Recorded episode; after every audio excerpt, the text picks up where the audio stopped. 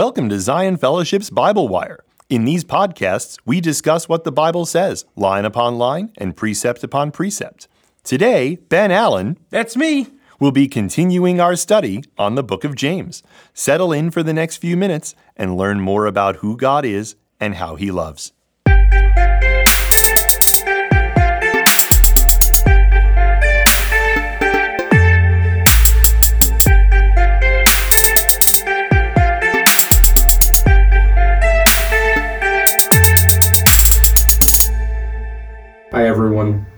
Episode, we discussed the kind of faith James saw as dead and useless. And we learned how Paul and James worked together, not in contest with one another, with regard to discerning the quality of faith talked about in the writings.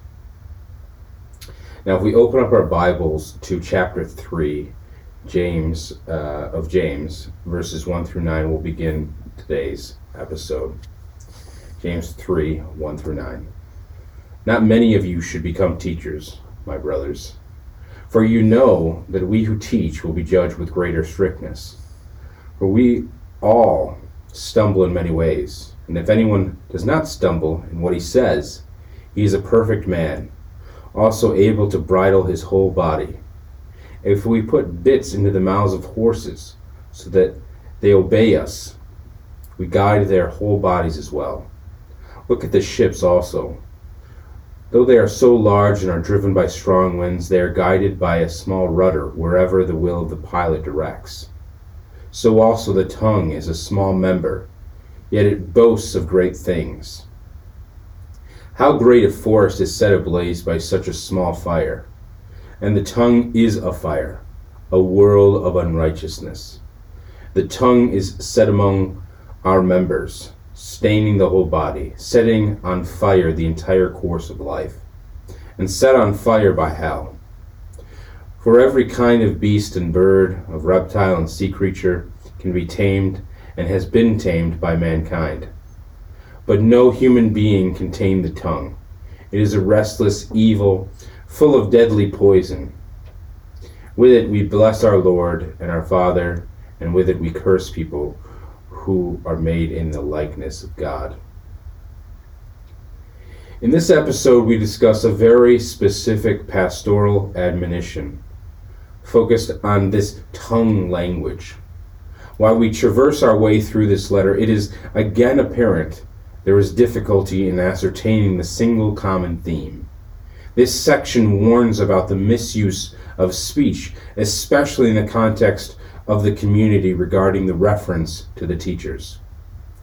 That being said, I think if we had to, something that could be said about this section and ending in the middle of the fourth chapter would be James's concern about dissension in the community. If we refer from one of our previous episodes, James references control of the tongue at the very end of chapter 1, uh, James 126 through 27. If someone thinks he is religious, he does not bridle his tongue, and so deceives his heart. His religion is futile. Pure and undefiled religion before God the Father is this to care for the widows and the orphans in their misfortune, and to keep oneself unstained by the world. As well as the second half of the second chapter. So, beginning in verse 1, you might ask yourself, or at least I did when I read this, why teachers? I think James singles out teachers because it provides a very helpful example to talk and warn about our speech. Through these messages, I am relying, relaying information, all the while doing so with my tongue. Depending on who and how one listens or reads this, it can have a large or little impact. What can I say what I say can cause confusion or insight. It's a helpful reminder for me, given what we have attempted to do with this podcast. That being said, back to the content. James again with the phrase brothers and sisters. If you see this, then remember it's the start of a new topic. Teachers, uh, this is from our commentary that we've been utilizing in this uh, podcast series from Douglas Moo in the Pillar Commentary, teachers were prominent in the life of the early church from the beginning. The office of a teacher was roughly the equivalent of the rabbi in the Jewish community. Paul ranked the gift of teaching very high on the list of gifts the Spirit bestows on the church. 1 Corinthians 12 28, as well as Acts 13 1, Romans 12 7, and Ephesians 11. Unlike the prophet who transmitted to the community revelations received from the Lord, the teacher had the task of expounding the truth of the gospel on the basis of the growing Christian tradition. The rough equivalent to the rabbi would have meant that a teacher in the early Jewish Christian church would have had considerable prestige, particularly would this have been the case in a society where few people could read and where people in the lower classes had fewer opportunities for advancement in status. We understand then why James might have had to admonish believers about seeking too eagerly the role of teacher. Since James may allude again in 313 to certain arrogance among the leaders of the community, we can surmise that the problem actually had arisen among his readers. Too many were seeking the status of teacher without the necessary moral and perhaps also intellectual qualifications. End quote. In verse 2, James picks up this idea of the perfect man. If you remember our discussion in chapter 1, James refers this quality to a few things God's giving in verse 17, the law in verse 25, and the perfect, or excuse me, the work in verse 4. James is highlighting this continued theme of wholeness. Moving along, we as we take this section further, we see James drawing a lot from Jewish wisdom texts. For example, Psalm 39:1 says, "I decided I will watch what I say and make sure I do not sin with my tongue.